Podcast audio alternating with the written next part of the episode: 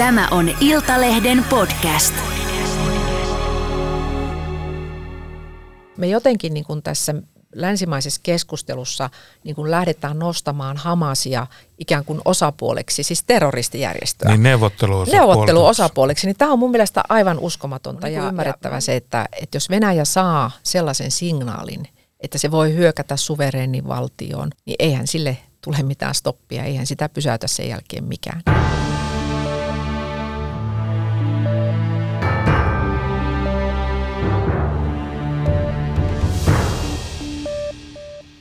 Tänään kartanlukijan vieraana ja kyydissä on kristillisdemokraattien presidenttiehdokas Sari Essayah. Sari, sinua en saa käveltyä kiinni, mutta sainpahan sinut tänne. Mitä kuuluu? No kiitos, oikein mukavaa kuuluu ja kiitos tästä mahdollisuudesta tulla. Ö, olet toista kertaa ehdolla presidentiksi. Viimeksi se oli 2012. Kokemus ei tainnut olla huono, kun yrität nyt uudestaan. Eipä, koska silloin eräs Timo Soinikin oli mukana. oliko, se, oliko semmoinenkin?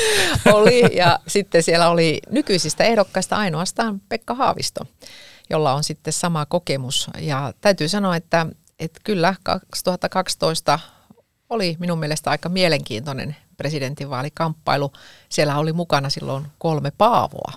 Kyllä, se oli Paavo, oli Paavot Arhimäki, Lipponen ja Väyrynen – värikästä hommaa. Mikä siinä oli sitten 2018, että sä jätit sen väliin? No me tehtiin silloin meidän puolueessa tämmöinen Gallup-kysely meidän jäsenistölle ja kysyttiin, että lähdetäänkö vaaleihin omalla ehdokkaalla, kun meillä oli supersuosittu ja edelleen suosittu presidentti, tasavallan presidentti Sauli Niinistö. Ja kyllä meidän kentän näkemys oli se, että, että ei ole niin kuin järkevää lähteä omalla ehdokkaalla. Ja toki oli niitäkin ääniä, jotka sitä sitten sanoivat, että no olisiko kuitenkin hyvä olla mukana keskusteluissa, mutta sitten me oltiin varsin näkyvästi mukana Niinistön kampanjassa. Ja itse asiassa tuossa juuri tänään katsoin vanhoja kuvia, joita oli joku poiminut sitten sieltä 18 vaalivalvojaisista, että siellä sitten tosiaan tasavallan presidentti Sauli Niinistön tukiryhmässä oli useita kristillisdemokraattisia naamoja sillä hetkellä tunnistettavissa, kun sitten tuo historiallinen tulos lävähti tauluun, eli että istuva tasavallan presidentti tuli suoraan valittua ensimmäisellä kerralla. No sä oot sitten niin kuin yhdet pressavaalit voittanut vai? No voi, voi kai sitä vähän näinkin sanoa, että et, et siinä mielessä voi sanoa, että, että se oli vars, varsin oikea päätös sä oot ollut nyt puolueen puheenjohtaja kahdeksan vuotta ja oot ollut presidenttiehdokkaana ja puolueen ainoa ministeri ja sitten sen jälkeen ainakin valtuutettu. Onko se vielä aluevaltuutettu? No sielläkin kyllä, mutta tässä ministeripestin myötä niin siinä sitten jätin tuon aluehallituksen paikan. No semmoinen mielikuva oli. Onko töitä nyt tarpeeksi? On varmasti.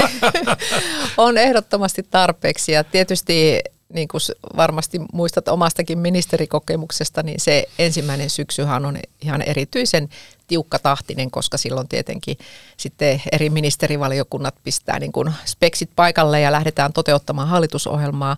Ja nyt ehkä vielä sitten, että meillä jonkun verran toi hallitusohjelma neuvottelut viivästyi siinä mielessä, että päästiin sitten niin kuin ensimmäistä budjettia rakentamaan ja aika kiireellä sitten monet lakiesitykset ja muut piti saattaa taipaleille.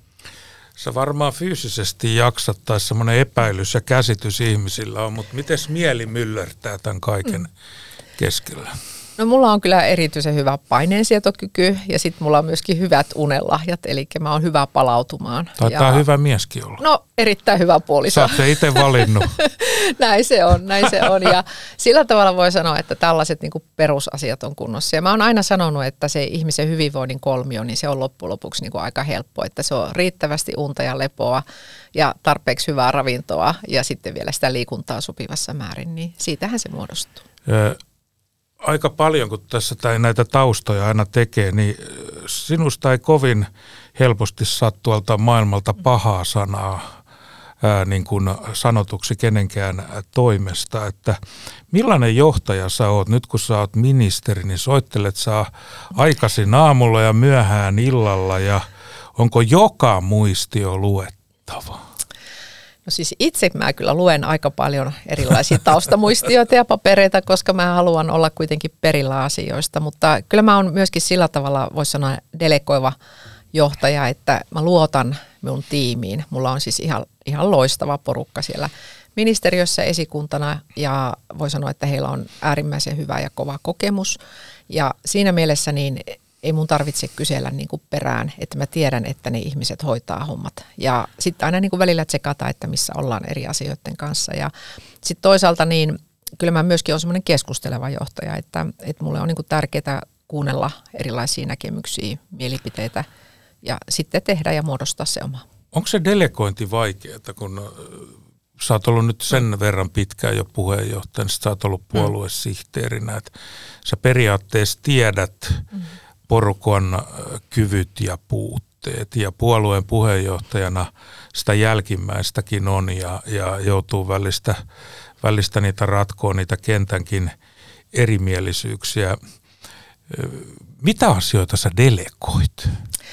No kyllä mä siis esimerkiksi niin kun sellaisia asiakokonaisuuksia, että, että jos me niin kuin tiedetään, että joku ää, päätös halutaan tiettyyn suuntaan, niin mä luotan siihen, että mun esikunnasta ihmiset, jotka sitten niitä on valmistelemassa, että he tietää, kun tietää, että mikä on se pää, yhteinen päämäärä, niin he kyllä sitten keksii ne keinot ja tavan, millä siihen sitten päästään. Ja, ja mä niin kuin pitkälti pystyn sellaisia asioita, asioita delegoimaan, mutta mä huomaan itsessäni kyllä sellaisen piirteen, että niin kun tiedätte, että silloin kun ollaan pienemmän puolueen organisaatiossa, niin siellä tehdään ihan kaikkea. Kaikki. Ja, kyllä, ja itse pitää tehdä paljon. Ja siinä mielessä mulla oli aluksi niin kuin pois opetteleminen esimerkiksi siitä, että me emme sähläämään omaa kalenteriani. Ei sitä pidä tehdä. että, että, että, se on juuri sellaisia asioita, joita, joita todellakin niin kuin sitä oli niin tottunut siihen, että, että itse joutuu niin kuin tällaisiakin asioita tekemään. Ja, ja tavallaan se, että nyt mä tiedän, että mulla on huomattavasti ammattitaitoisempi ihminen kuin itse niitä tekemässä. Ja sen takia niin kuin tällaisista asioista piti ihan niin kuin pois opetella. Se on, se on ministerinä olemisen suurinta luksusta, että on se loistava henkilökunta. Mäkin, mäkin kaipaan sitä hommaa, hommaa niin kuin henkilökunnan ja sen saamani avun takia. Kristillisdemokraateista usein sanotaan, että uskontoa ja politiikkaa ei saisi sotkea keskenään, mutta mä oon tässä vuosien varrella ajatellut, että onkohan se alkanut olen se asia päinvastoin, että politiikka on tunkeutunut uskontoon ja ainakin kirkkoon ja kristillisiin yhteisöihin ja tuputtanut sinne omia käsityksiään. Kumpaa mieltä sä oot? Niin, mä oon aina ajatellut, että, että jokainen niin kuin aate ja ideologia, niin sillä on joku juurensa ja, ja kristillisdemokratiassa se on hyvin selkeästi niin kuin kristillinen ihmiskuva. Ja siinä mielessä kuitenkin ollaan täysin niin kuin poliittinen ideologia, poliittinen liike. Meidän niin kuin jäsenistössä siellä on monien eri kirkkokuntien jäseniä, myöskin sellaisia, jotka ei kuulu mihinkään tai on agnostikkoja tai jopa ateistejakin saattaa olla porukassa. Siis ei ole mitään tällaista vaatimusta siitä, että pitää olla itse aktiivi kristitty ollakseen kristillisdemokraatti. Mutta Kyllä, tuo mitä sanoit, että, että ehkä sitten vähän toisinpäin on tapahtunut, että sinne seurakuntien toimintaan on saattanut tulla painetta ö, niin kuin yhteiskunnan puolelta ja siinä mä pidän tosi tärkeänä, että meillä niin kuin uskonnolliset yhdyskunnat ja kirkkokunnat, ne saa itse päättää omista opillisista asioista eikä sinne sitten tulla niin kuin sorkkimaan. Että pitää muistaa, että uskonnonvapaus mielipiteen vapaus, myöskin vakaumuksen vapaus, että ne on niin kuin perustavaa laatua olevia ihmisoikeuksia. Joo, ja sitten meillähän tuntuu olevan joka jouluinen ja joka keväinen keskustelu tämä, että vanhat traditiot niin kuin mm. joulukirkosta ja suvivirrestä niin kuin joudutaan vääntämään moneen kertaan. Et eikö niitä nyt voisi yksinkertaisesti pitää niin kuin suomalaisen identiteettiin ja traditioon kuuluvina ja, ja, ja tota, eiköhän se tee niin kuin ihmisille hyvää tutustua toisenkinlaisiin ajatusmalleihin kuin omiinsa. Ja ajattelen näin, että meillä onneksi on aikanaan meidän perustuslakivaliokunnat tästä juurikin linjannut niin, että nämä ovat niin kuin myöskin osa suomalaista kulttuuria. Se, että meillä joulujuhlassa voidaan laulaa enkeli taivaan tai laulaa se suvivirsi tai pitää joulukuvailma, että ne on myöskin osa tätä meidän kulttuuriperintöä, jota on hienoa pystyä siirtämään sitten tuleville sukupolville. Ja kyllä mä näen sen niin kuin suomalaisen yhteiskunnan ja ylipäätänsä länsimaisten yhteiskuntien valtavana vahvuutena, että siellä taustalla vaikuttaa se kristillinen etiikka ja se kulttuuriperintö, mikä tulee sieltä puolelta. Ja se on niin kuin taannut sen, että meillä esimerkiksi Suomessakin niin on tarpeeksi yhtenäinen käsitys ja arvopohja ja tehnyt myöskin tähän yhteiskuntaan sitä sellaista luottamuksen liimaa, joka loppujen lopuksi tosi tärkeä yhteiskuntien eheyden kannalta. Ja voi sanoa, että se on ihan tämmöinen yksi sisäisen turvallisuudenkin asia. Te olette nyt mukana hallituksessa, joka on lievästi sanottuna värikäs ja kaikki muut hallituspuolueet ovat oireilleet toisiaan kohtaan, mutta mikäs teitä vaivaa, että käykö teille kaikki vai onko se niin kuin käytännön lähimmäisen rakkautta, että te ette oikein lyönyt ketään? Me ollaan tämmöinen sillanrakentajapuolue ja, ja sitähän me ollaan oltu niin, kuin, niin tuolla kuntatasolla kuin myöskin sitten, sitten täällä valtakunnan politiikassa, että, että perin, perinteisesti voisi sanoa, että kristillisdemokraatit tulee toimeen hyvin erilaisten taustojen kanssa ja taustoista tulevien puolueiden kanssa ja me on pystytty niin kuin löytämään aina sellaisia niin sanottuja pienimpiä yhteisiä nimittäjiä, joiden kautta voidaan tehdä myöskin sitä yhteistyötä. Ja esimerkiksi jos mä ajattelen vaikka noita hallitusneuvotteluita, niin loppujen lopuksi kristillisdemokraatit sai varsin paljon asioita läpi hallitusohjelmaan ihan sillä, että me oltiin juurikin sitten se sopiva kompromissi ja kun osattiin oikealla tavalla tuoda sitten se kompromissiesitys myös sinne pöytään, niin, niin usein sitten eh, se saattoi olla juurikin se, mikä päätyy sitten niin kuin yhteiseksi linjaukseksi. Että, että siinä mielessä niin meidän väki hallitusneuvottelussakin oli taitavaa, osaavaa ja sitten vielä ihmisenä sellaisia mukavia, jotka pystyivät niin rakentamaan sitä yhteyttä. No tota, sä hyppäsit aikamoiseen kyytiin tässä hallituksessa, saat teidän ainoa ministeri. Te saatte sitten puolivälissä toisen, eli, eli tota, RKP sen puolikkaan teille luovuttaa. Joko sä oot päättänyt, kuka siihen tulee? Ei, kyllä me on todettu, että me tehdään nyt puolueessa Ei saatu tässä. löppiä tästä. Ette saanut löppiä, että me tehdään nyt puolueessa hyvää työtä tässä ministeripestissä ja, ja sitten kun seuraava avautuu, niin ihan meidän sääntöjen mukaisesti eduskuntaryhmä ja puoluevaltuusto sitten linjaa asiasta. Se taakkahan sulla on täysin tolkuton, eli, eli kun paitsi sä oot niin kuin oman ministeriön ministeriö, sitten sulla on nämä kaikki ministerivaliokunnat ja nyt tämä TP-UTVA, joka on sitten ihan eri peli. Sitä ei kokeneetkaan kansanedustajat niin kuin tajua, että kuinka sitä käytännössä sitä yhteistoimintaa tasavallan presidentin kanssa hoidetaan. Saat nyt kaiken tiedon äärellä. Saat nyt mm. siinä porukassa, joka saa kaikki raportit, jos haluaa. Lisääkö tietotuskoa?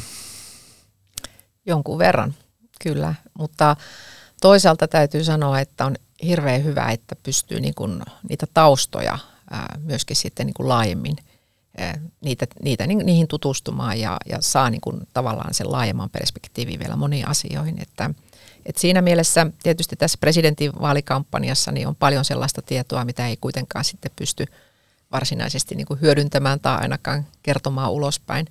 Mutta kyllä se auttaa ehdottomasti sitten hahmottamaan niitä kulkuja, mitä tälläkin hetkellä turvallisuuspolitiikassa tapahtuu. Joo, ne paperit, osa mitä sä nytkin näet, niin ne vapautuu tutkijoille noin 40 vuoden päästä, että, että siinä sitä on sitten nahoissaan pysymistä. Mitä sä ajattelet tällä hetkellä tästä Venäjän ja Ukrainan tilanteesta ja Suomen ja Venäjän väleistä? Eli, eli tota, sanathan pitää nykyisin asetella tosi mm. tarkasti, paitsi ministerinä – niin presidenttiehdokkaana. uskaltaako tässä niin kuin mitään muuta toistaa kuin sitä liturgiaa, jota kaikki toistaa illasta toiseen? No ei se pelkästään niin kuin liturgiakaan ole, että kyllähän tällä hetkellä niin tuo Venäjän kehitys on sen suuntaista, että, että Putinin hallinnon kanssa on aika lailla mahdotonta lähteä mitään rakentamaan, koska se on syyllistynyt sotarikoksiin ja, ja siinä mielessä niin kuin on saatettava vastuuseen niistä rikoksista ihmisyyttä vastaan. Ja, ja sillä tavalla niin kuin, äh, ehkä voisi sanoa, että, että on ymmärrettävä, että tälläkin sodalla kuitenkin jossakin vaiheessa se loppu on tulossa. Ja kyllä mun mielestä meillä on oikea linja siinä, että me haluamme pysyä Ukrainan tukena ja olemme myöskin osoittaneet sen monella tavalla, paitsi sanallisesti, niin myöskin konkreettisesti. Juuri joulun alla lähti 21. tukipaketti Suomestakin ja ollaan oltu mukana myöskin sitten tässä EU-yhteisessä yhteisessä tuessa. Ja on niin kuin ymmärrettävä se, että, että jos Venäjä saa sellaisen signaalin, että se voi lähteä jakamaan Eurooppaa etupiirikseen, se voi hyökätä suvereenin valtioon, voi tällaisella julmalla, brutaalilla sotimisella saada omia intressejä läpi, niin eihän sille tule mitään stoppia, eihän sitä pysäytä sen jälkeen mikään. Ja sen takia tässä niin kuin on tavallaan isommasta asiasta kysymys kuin pelkästään sinällään tärkeästä ää, Ukraina itsenäisyydestä ja sen puolustamisesta. Joo, Venäjähän touhua ympäri maailmaa aktiivisesti Kyllä. Syyriassa ja oli ja, ja lähi ja vähän siellä sun täällä. Juuri näin. Sekin, sekin päivä tietysti tulee, että toi raja pitäisi taas mm. avata, mm. että hallitushan siitä sai mielestäni myös ihan syystä kiitosta, että, että se prosessi niin kuin käytiin ja, ja nyt se raja on sitten ainakin sen kuukauden verran kiinni. Mutta jos tämä jatkuu, niin missä vaiheessa sä tasavallan presidenttinä sanoisit, että nyt täytyisi keksiä jotain muuta?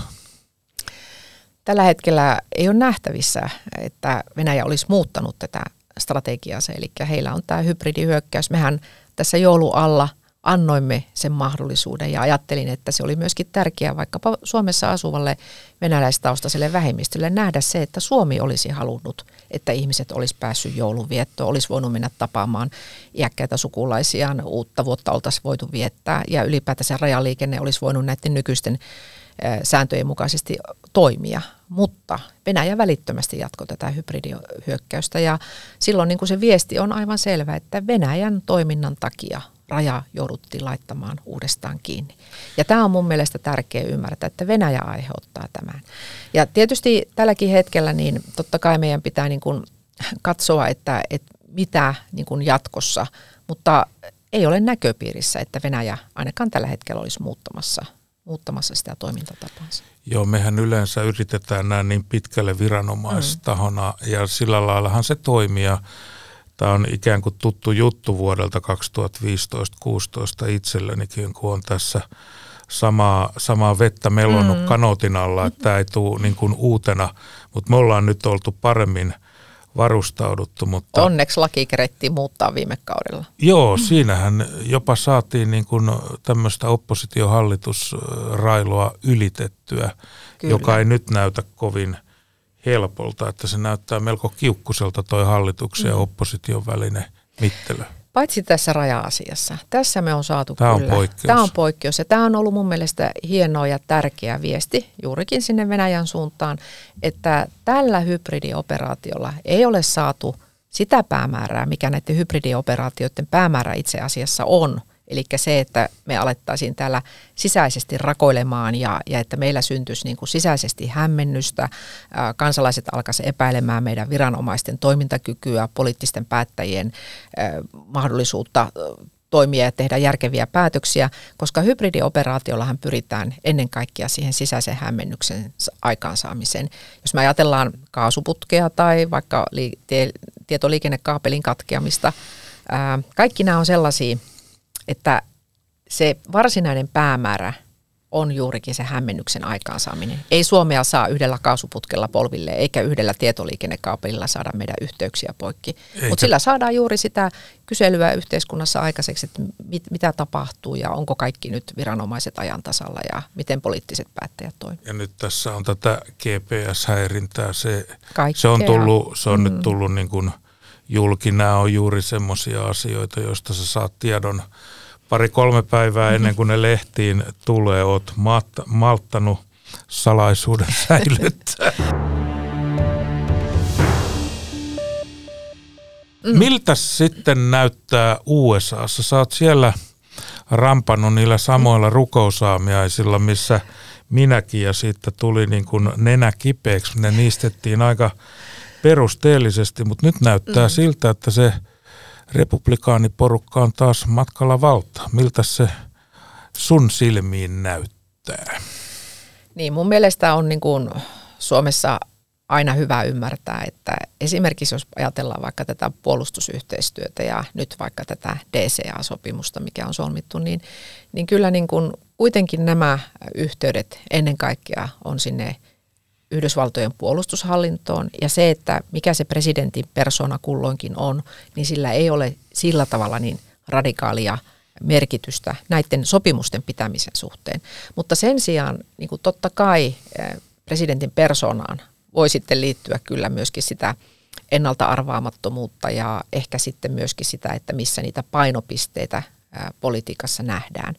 Ja se, että USAssa nyt kaiken kaikkiaankin keskustellaan varsin kiivasti muun muassa tämä Ukrainan tuen jatkamisesta ja sitten toisaalta siitä, että, että mihin suuntaan niin kuin Yhdysvaltain intressit tulevaisuudessa ää, suuntautuu. Tässä on selkeästi nähtävissä, että Aasia on sellainen painopistealue, myöskin Etelä-Amerikka, että sinne päin on niin kuin enemmän kiinnostusta kuin välttämättä tähän Euroopan suuntaan. Mutta mä en niin kuin takertus siihen presidentin persoonaan muuta kuin, että totta kai Donald Trumpin toimintaan liittyy todellakin paljon sellaista ennalta arvaamattomuutta ja, ja on tietysti muistettava, että hän ei pistänyt tikkua ristiin silloin, kun Kapitol Kukkulalle tehtiin tällainen hyökkäys ja, ja kiistettiin vaalitulos, niin kyllä niin kuin tämän tyyppisissä asioissa totta kai niin kuin hänen persoonansa sisältyy erittäin paljon, erittäin paljon sellaista, voisiko sanoa, arvaamattomuutta. Hän on kyllä hyvin erikoinen tapaus, että kun katsoo sitä ulkopolitiikkaa, mitä mm. Trumpin aikana USA teki, niin ei se ollut oikeastaan kovinkaan katastrofaalista. USA ei joutunut uusiin sotiin ja ja tavallaan hän sai ravisteltua Eurooppaakin hereille ja maksamaan niitä NATO-osuuksiaan. Mut ja varoitti Kiinasta. Varoitti siitä Kiinasta mm. ja, ja se Meksikon raja on edelleen ongelma, mutta onhan hänen niin kuin tämä käytöksensä niin kuin aika siivotonta, suorastaan niin kuin törkeetä ja sitten samaan aikaan hän tavallaan takaa sitten – korkeimman oikeuden tuomarinimityksillä ja, ja tota, erinäköisillä ää, moraaliviesteillä niin mm. tätä konservatiivista agendaa. Et onko se nyt kuitenkin ajateltava, että olkoon roisto, mutta meidän roisto se on? Tämä, tämä taitaa olla enemmän nyt sitten amerikkalaisten äänestäjien päänsärky, päänsärky ja tota, siinä mielessä niin, niin, niin voi sanoa, että, että kyllä siinä mielessä analyysi on oikea, mutta sitten tietysti voi miettiä sitä, että USAssakin ulkopolitiikkaa on toki tekemässä laaja joukko kokenetta diplomaatteja ja ulkoasiahallinnon kaartia ja siinä mielessä niin kuin yhden, yhden tuota persoonan niin kuin tekemiset eivät ole kuitenkaan niin mullistavan suuria. Mutta että kyllä mä näen tässä niin kuin sitä ristiriitaa juurikin tämän hänen arvaamattoman persoonansa ja sitten toisaalta sen, sen ää, sen niin kuin harjoitetun ää, ehkä omia äänestäjäkuntaa ja omaa äänestäjäpiiriä niin kuin kosiskelevan politiikan välillä. Tota, sä oot kauppatieteen maisteri koulutukselta ja, ja tunnet tota taloutta, ja sen parissa työskennellytkin. Ja tämä USA, USA-Eurooppa-talousyhteistyö, puhuttiin aikanaan tästä TTIP-sopimuksesta, niin sehän on hirveän tärkeä, vaikka se niin presidentin – valtaoikeuksiin mm. kuulu, mutta vaikutusvaltaoikeuksiin se kuuluu, niin millä ihmeen ilveellä me saataisiin tätä transatlanttista suhdetta paremmaksi?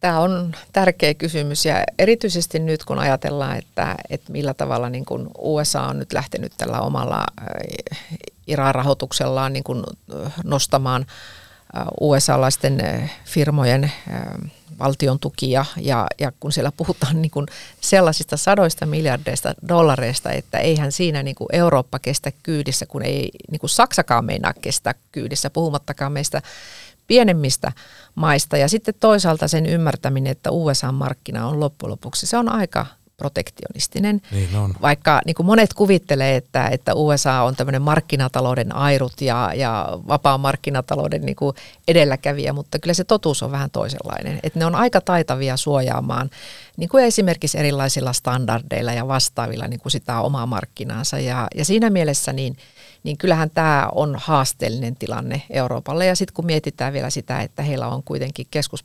pankkipolitiikka koko ajan omissa käsissä. Eli periaatteessa dollareita voi painaa niin kauan, kuin maailman usko dollariin säilyy. Eli, eli sillä ei ole niinku rajaa, kun taas jos me katsotaan tätä yhteistä eurooppalaista eurovaluuttaa, niin on vähän toinen, toinen tilanne sen, sen tuota suhteen. Ja Tämä on, tämä on haastava, tämä on ehdottomasti haastava tilanne. Meidän pitäisi päästä niin kuin enemmän siihen tilanteeseen, että me pystyttäisiin niin kuin sekä USA että Eurooppa tekemään – sillä tavalla yhteistyötä, että me niin kuin ymmärretään myöskin sitten Aasian nousevien talouksien haaste. Ja, ja esimerkiksi jos me ajatellaan vaikkapa näitä globaaleja erilaisia toimitusketjuja ja vastaavia, niin, niin se on onnetonta, jos me ollaan niin kuin vaikkapa sirutoimitusten tai, tai vastaavien, niin kuin, että me ollaan siellä sitten aasialaisten toimijoiden varassa, joiden ketjuihin Kiinalla voi olla isokin isokin niin kuin sananvalta. Joo, ja ihan täysin armoilla. Että mm. Olisihan se meille itse kullekin kiva pyöräyttää siellä kotikellarissa setelikonetta, kun rahat loppuu, mm. mutta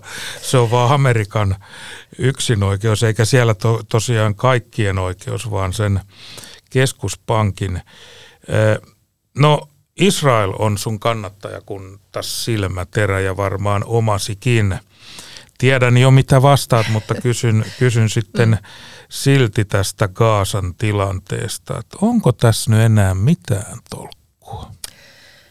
Tässä on nyt hyvä ymmärtää se, mistä vähän aiemmin puhuttiin. Nyt se tulee se, mitä mä tiedän. Venäjän pelikirja. Eli kuinka sopivasti sattuikaan Venäjälle, että maailman huomio on saatu nyt Gaasaan. Ja siellä se, ja siellä on. se on nytten. Ja kun ajatellaan, että samanaikaisesti me nähdään tuolta sosiaalisesta mediasta ihan järkyttäviä siviilikohteiden pommituskuvia Ukrainasta, joita Kyllä. Venäjä tekee. Mutta ja maailman, ei ei näy missään maailman huomio on tällä hetkellä Gaasassa. Eli ja ne kuvat näkyy kaikki näkyy kaikkialla ja, ja meillä, on, meillä on koko ajan niihin liittyviä mielenilmaisuja ja, ja on huolta. Ja totta kai pitää olla, kaikista siviileistä pitää olla huolissa, oli ne sitten Gaasassa tai oli ne sitten Ukrainassa ja pitää pystyä takaamaan humanitaarinen apu. Mutta on ymmärrettävä, että tämän peliliikkeen takana on myöskin Venäjä, joka Irania käyttää tässä sitten vipuvartena, joka puolestaan rahoittaa niin Hisbollahia kuin Hamasia, näitä terroristijärjestöjä. Ja se, että me jotenkin niin kuin tässä länsimaisessa keskustelussa niin kuin lähdetään nostamaan Hamasia ikään kuin osapuoleksi, siis terroristijärjestöä. Niin neuvotteluosapuoleksi. Neuvotteluosapuoleksi, niin tämä on mun mielestä aivan uskomatonta. Ja, ja mä oon niin kuin ajatellut, että ymmärretäänkö meillä, että ne alueen maltilliset toimijat, esimerkiksi vaikkapa Fatah, vaikka ei sekään ole tietenkään niin kuin puhdas pulmunen, on silläkin syntinsä. on syntinsä ja kova historia, mutta siitä huolimatta se on kuitenkin pystynyt rakentamaan länsirannalle siviilihallintoa ja on pyrkinyt sitä maltillisuutta ja, ja neuvotteluosapuolena ainakin välillä olemaan. Ja nyt kun me sitten lähdetään niin kuin ikään kuin Hamasia nostamaan osapuoleksi, niin sehän on kuin märkärätti päin naamaa sitten sille maltilliselle toiminnalle. Ja tässä on niin kuin ymmärrettävä se vaara. Mä muistan silloin, kun oltiin yhtä aikaa siellä meppinä 2014 mm. vielä siinä vaiheessa, niin minunkin juttusilla kävi eh, sellaisia delegaatioita ja tiedän, että jotkut suomalaiset mepit silloinkin niin kuin suhtautui ymmärryksellä siihen, että Hamasia oltaisiin niin kuin jotenkin ruvettu neutralisoimaan. Joo, Eli statusta po- niin kuin kyllä, status, kyllä, muuttamaan. ja että pois sieltä terroristilistalta ja, ja jotenkin niin kuin, eh, annetaan jonkinlainen niin kuin legitimiteetti terroristijärjestölle. Ja tämä on ollut se, minkä takia mä oon niin kuin, aika tiukasti todennut, että ei meillä pidä olla Hamasia kohtaan mitään ymmärrystä. Jos meillä ei ole ymmärrystä Lontoon terroristeja kohtaan tai terroristiiskuja Espanjassa tekeviä kohtaan, niin miksi se, että kohde on Lähi-idässä, niin pitäisi ymmärtää terroristista toimintaa yhtään enempää? Mistä sä luulet, että se johtuu, että tämä koko Israel-kysymys tuntuu olevan Suomen ulkopolitiikalle myöskin mm. aika iso pähkinä ja nyt nämä kallupeissa – etulyöntiasemassa olevat presidenttiehdokkaat, niin ne on kaikki niiden vastaukset, ei osaa sanoa ja kahden mm. valtion malli. Siitä on tullut jonkunlainen mantra, ei välttämättä niin kuin ymmärretä eikä tunneta historiaa. Esimerkiksi sitä, että kun olen joillekin sitten ihan sanonut, että hei, että tiesittehän te, että kahden valtion malli annettiin silloin 48, mutta sen Israel hyväksyi, mutta eivät ympärillä olleet arabivaltiot ja aloittivat siitä välittömästi hyökkäyksen ja siitä syntyi sitten Israelin itsenäistymissota.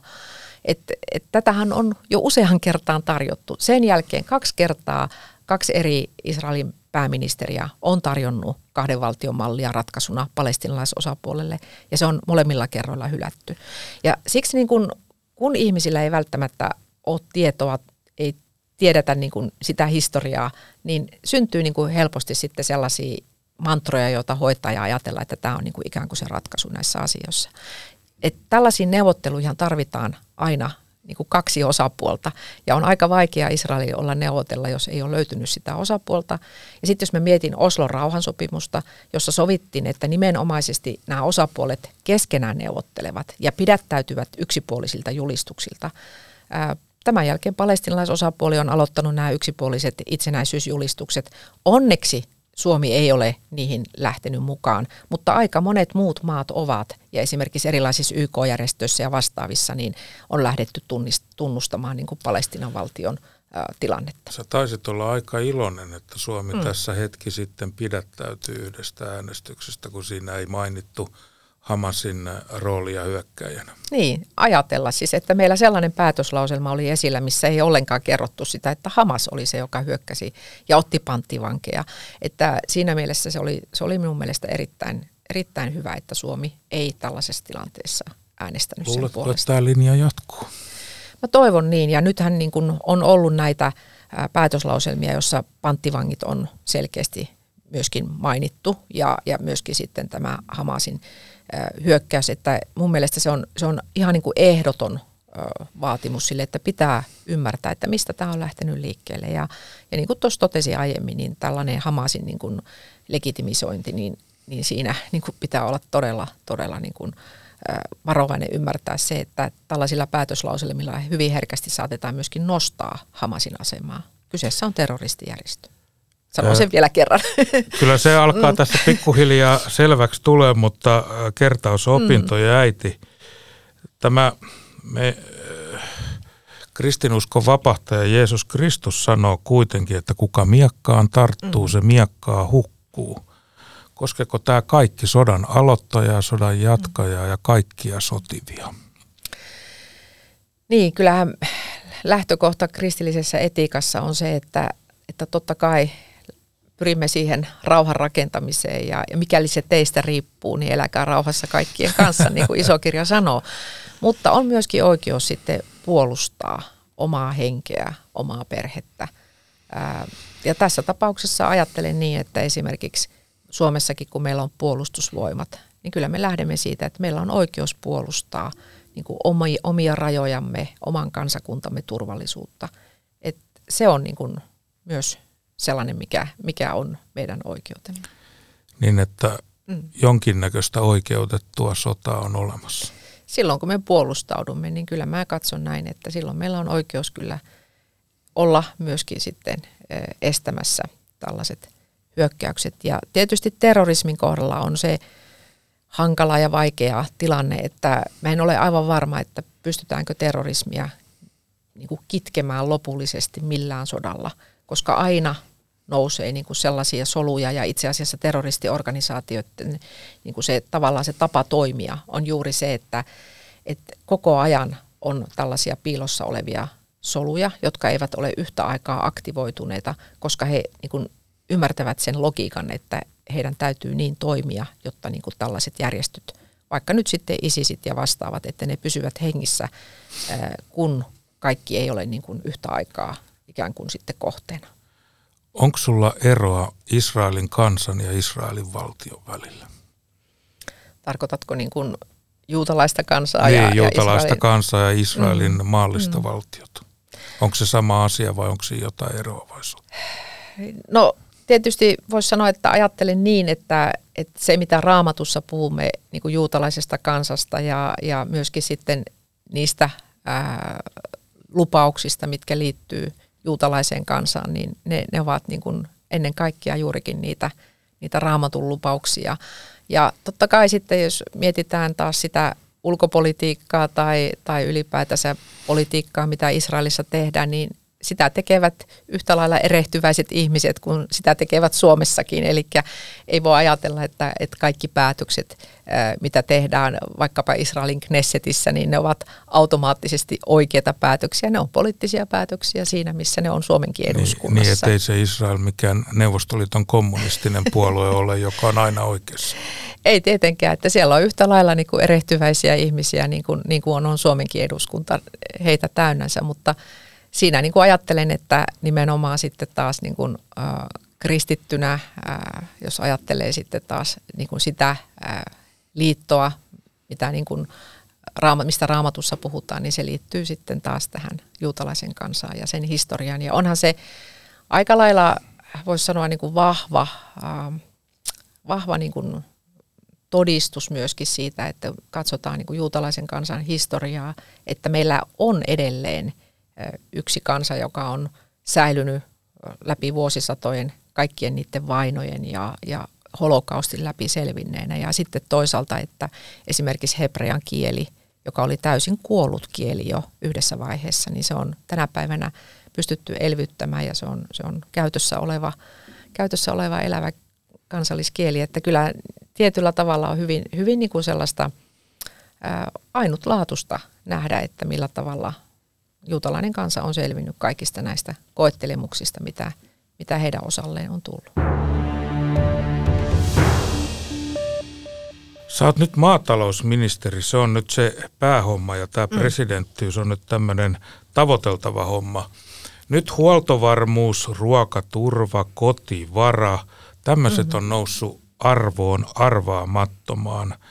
Miten sun käsityksen mukaan Suomi on varautunut, nyt pakkanen paukkuu ja luonto näyttää voimaansa. Ruokahan on mitä suurimmassa määrin ulko- ja turvallisuuspolitiikkaa.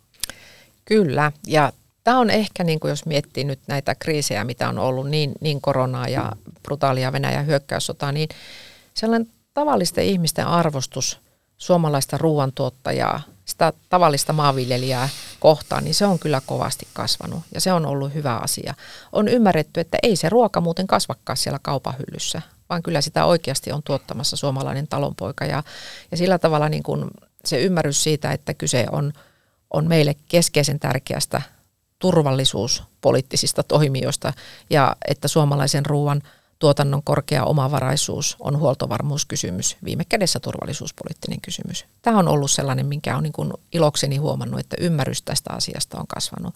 Mutta se pelkkä ymmärrys ei kuitenkaan sille tuottajalle tuo tarpeeksi paljon sitten sinne, sinne viivan alle, että kyllähän niin kuin oman ministeripestin niin kuin ihan keskeinen tavoite on nimenomaisesti saada tätä ruokaketjun tulojakoa läpinäkyväksi, oikeudenmukaisemmaksi, varmistaa se, että meillä on tulevaisuudessakin suomalaisia ruoantuottajia.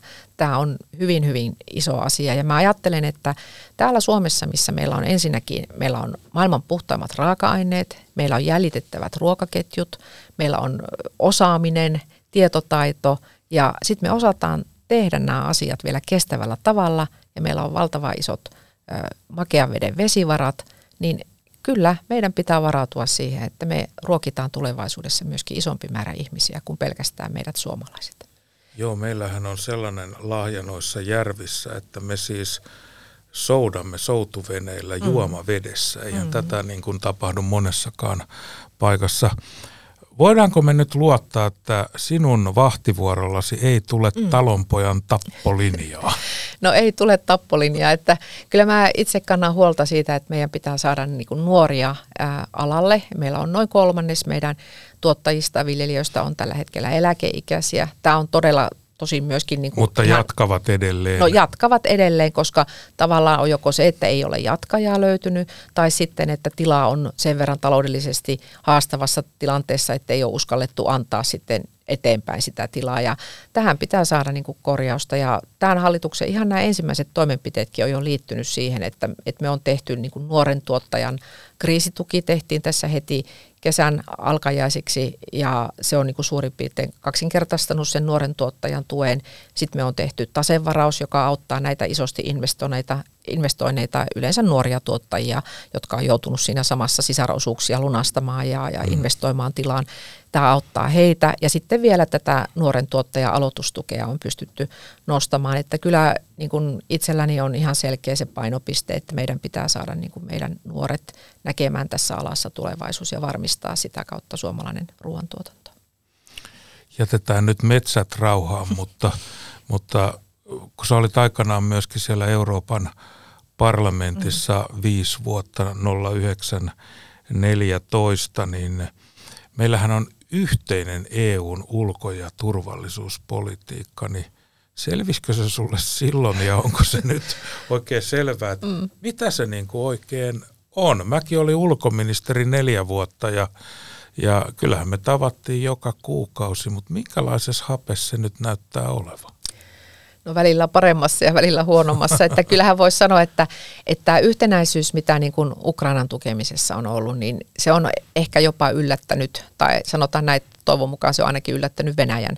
Että mä luulen, että Venäjä kuvitteli, että se pystyy niin kuin enemmänkin äh, lyömään railoja äh, eurooppalaiseen yhteistyöhön tällä, tällä sektorilla, mutta tässä ollaan oltu varsin yhtenäisiä. Ja totta kai niin kuin tilanne on pidemmän päälle, niin se on, se on varmasti myös haastavaa, mutta mä toivon, että tässä on samalla myös opittu ja esimerkiksi nähty se, että vaikkapa eurooppalainen puolustusteollisuus, niin kyllä se on laiminlyönyt oman varautumisensa. Se on meidän myönnettävä. Me totuttauduttiin sellaiseen pitkään rauhan aikaan, jossa niin puolustus tarviketeollisuus oli aika lailla ajettu alas osissa maissa tai ainakin hyvin niin kuin mentiin pienellä liekillä. Ja nyt kun sitten oikeasti tarvittaisiin, niin laarin pohjat on tyhjänä. Et nyt on niin kuin, Suomi on ollut siinä mielessä hyvässä asemassa, että me on aika nopeasti pystytty ajamaan omaa puolustusteollisuutta ylös, mutta on paljon niin kuin isoja jäsenmaita, joilla koneistot yskii. Ja, ja tässä on niin kuin tietyllä tavalla, tämä on esimerkiksi sellainen asia, missä meillä niin kuin tätä yhteistä ulko- ja turvallisuuspolitiikkaa ja esimerkiksi vaikkapa puolustusteollisuuden tutkimustyötä ja kehitystyötä, niin sitä pitäisi pystyä tekemään.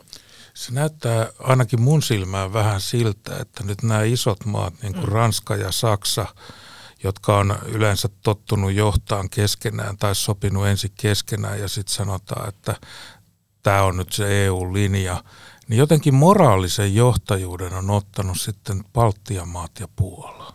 Mm-hmm kyllä siinä on ehkä ollut se, että, että he on ainakin päässyt sanomaan, että mitäs me sanoimme. Niin, että jos, olivat jos, kyllä aika lailla oikeilla niin, jäljillä. Kyllä, että, että kyllä mä oon kuvannut niin kuin sitä aikaa, kun Neuvostoliitto hajosi, niin sellaiseksi niin kuin joukko hyväuskoisuuden ajaksi, joukko illuusu, illuusuksi siitä, että, että niin kuin Venäjä olisi samalla tiellä kuin esimerkiksi Itä-Euroopan maat. Että Venäjä olisi samalla tavalla kohti demokratiaa, ihmisoikeuksia ja oikeusvaltioperiaatetta. Kaikkihan, meillä, kaikkihan me niin kuin tietyn aikaa uskoimme niin kuin siihen, että halusimme, niin, halusimme uskoa, että näin tapahtuu. Ja, ja siinä mielessä se, että Baltian maat ja Puola ovat olleet koko ajan epäilevällä kannalla ja tiukkoja tässä, niin kyllä he on päässeet sanomaan, että mitäs me sanoimme. Miten se EU noin niin kuin ylipäätään voi, tässähän on EU-vaalit mm. tulossa, niin mennäänkäs mm. nyt taas kohti liittovaltiotyrät rytkyen, kun limsakpullon korkitkin on taas sellaisia, että nakit menee rikki ja, ja tässähän tulee ihan pieni kiusaus muistuttaa käyristä kurkuista.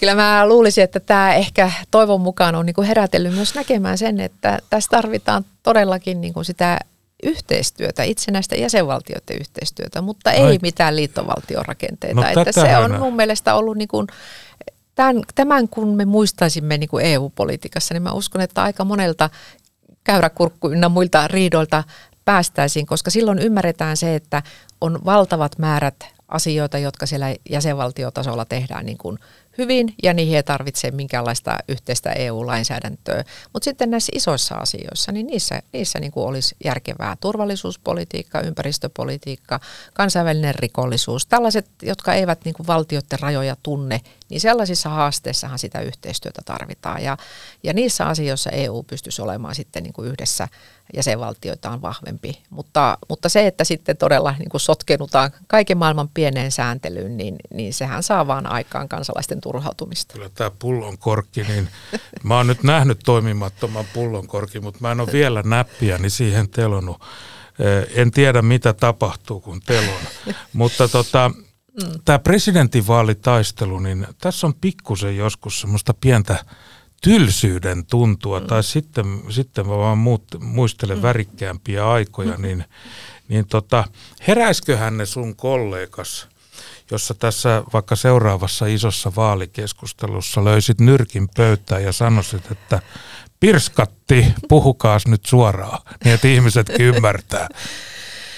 Tämä on, tietysti tämä ulko- ja turvallisuuspolitiikka on äh, sillä tavalla haasteellinen, että kun me olemme onneksi toisaalta siitä niin kuin aika lailla yksimielisiä, että et eihän meillä suuria eroja Suomessa sen ympärillä ole. Ja jos mietitään vaikka tätä NATO-prosessia, mikä oli viime kaudella, niin hyvin suuri kansallinen yksituumaisuus oli sen ympärillä ja, ja sillä tavalla siihen on vaikea löytää niin kuin enempää kuin ehkä vivahdeeroja. Mutta, mutta sitten totta kai on varmasti niin kuin sellaisia kysymyksiä, joissa löytyisi paljon enemmän ää, selkeästi näkemyksellisiä eroja. Ja esimerkiksi tämä arvokeskustelu on ollut vähän sellainen, että mun mielestä me silloin 2012 puhuttiin enemmän arvoista kuin mitä me on nyt näissä vaalitenteissä puhuttu. Tätä on hyvin vähäisesti kosketeltu ja mä ajattelen, että, että kun kuitenkin sitä aina sanotaan, että jo, että presidentti on arvojohtaja tai vähintään arvokeskustelija, niin tätä puolta ei ole haluttu jostain syystä niin kuin oikeastaan kunnolla lähteä avaamaan. No nyt kuule se luuvitonen pöytä. Mä jostain luin, että sä et, sä et edes tota pirskattia käytä, mutta jos joku pitää sanoa, niin sä sanoit sitten sen ja oot sitten kuulemma koittanut siirtää sen jälkipolvillekin, tai ainakaan sun kuulen, teillä ei kiroile edes kukaan. No ei, ei, ei me elämän perheessä, perheessä käytetä voimasanoja, mutta että mä just naureskelin, että se oli sellainen, pirskatta oli varmaan se kovin sana, mitä mä oon kuullut omassa lapsuuden perheessä, että mummo saattoi sanoa, jos vasaralla löi sormeen. niin, niin, niin, mutta että mä ajattelen, että, että kyllähän me paljon, paljon myöskin sitten sillä keskustelukulttuurilla ja tavalla niin myöskin rakennetaan sitten sitä yhteyttä. Kyllähän se vähän mm. niin on, että sydämen kyllyydestä suu puhuu. Näin se on. Tässä viimeinen puoluekalluppi mm. Yleltä lupasi KDlle pientä nousua taas pyräydettiin sieltä yli neljän prosenttiyksikön kannatukseen. Riittäisikö se Sarille pressavaali kuvioissa, kun viimeksi tuli 2,5 prosenttia, niin nyt toi neljä indikoisi jo 150 000. Se olisi niin kuin neljä kertaa Olympiastadion mm. täynnä.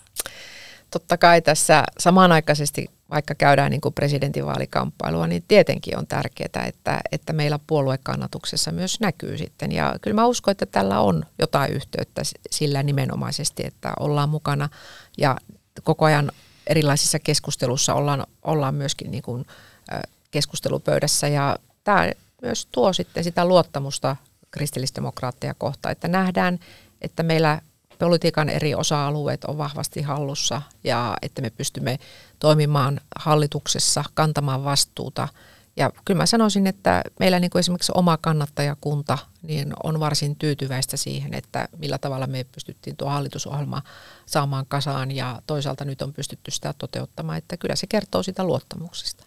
Mä muistan, kun sä Helsingissä voitit sen sen mestaruuden ja se marssihan päättyi tai kävely sinne Olympiastadionille. Muistaaksä vielä siitä reitin varrelta mitään? Et sä nyt mua sieltä muista, mutta muistatko sieltä ylipäätään yhtään mitään? No kyllähän se Helsingin kisa jäi niin kuin totta kai hienosti mieleen ja se, että ylipäätänsä urheilijalle ei satu kovin usein mahdollisuutta kilpailla arvokisossa kotiyleisö edessä ja sitten, että vielä onnistuu siellä, niin kyllähän sitä jäi todella hienot muistot. Varjelusta matkoille, kävelyille ja, ja tota, ilmateille ja kaikille mahdollisille. Kiitos Sari Essayo. Lämmin kiitos.